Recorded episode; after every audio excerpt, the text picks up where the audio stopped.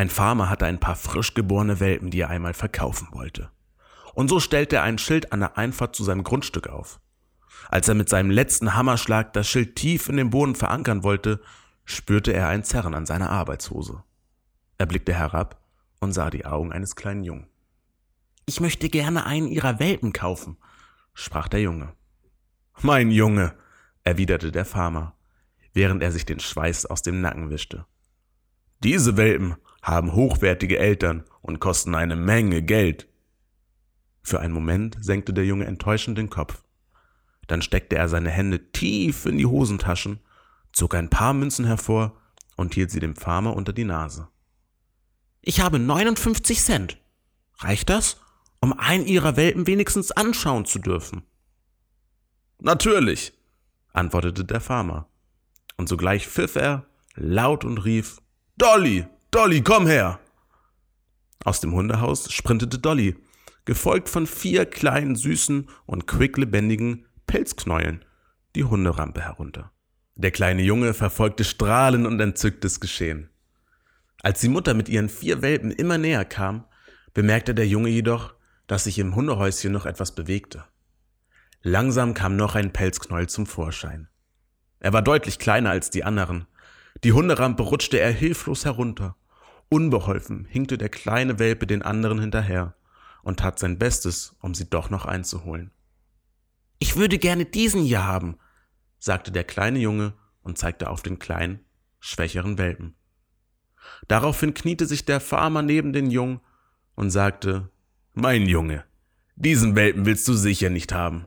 Er wird nie in der Lage sein, so zu laufen und so mit dir zu spielen, wie es die anderen können.« Der kleine Junge trat daraufhin einen Schritt zurück, bückte sich und begann eines seiner Hosenbeine hochzukrempeln.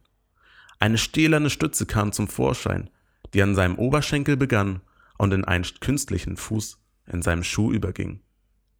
Der Junge blickte den Farmer an und sagte: »Sie sehen, ich kann auch nicht so gut laufen und spielen. Und der Welpe, der braucht eben jemanden, der ihn genauso gut verstehen kann.« Das war eine Geschichte aus dem Buch Motivational Moments von Christian Bischoff, und ich rege dich gerne dazu an, dass du dir selbst ein paar Gedanken zu dieser Geschichte machst. Was will sie uns sagen? Was können wir daraus mitnehmen? Was kannst du, was kann ich irgendwie für unser eigenes Leben vielleicht daraus mitnehmen? Und wenn du dir vielleicht den einen oder anderen Gedanken dazu überlegst, dann möchte ich dir noch Folgendes mit auf den Weg geben.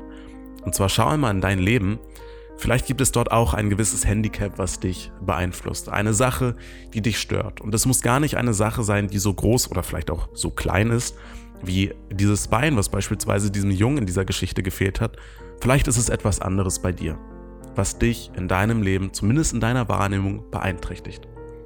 Dazu möchte ich dich anregen, dir Gedanken zu machen: Wie kann ich vielleicht anders damit umgehen? Und wie bin ich in der letzten Zeit damit umgegangen?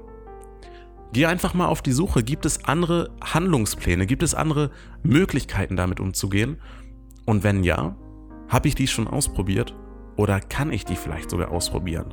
Traue ich mir das zu? Ist es realistisch? Gibt es Ergebnisse, die aus diesen neuen Handlungsschritten folgen würden, die mir gut tun würden?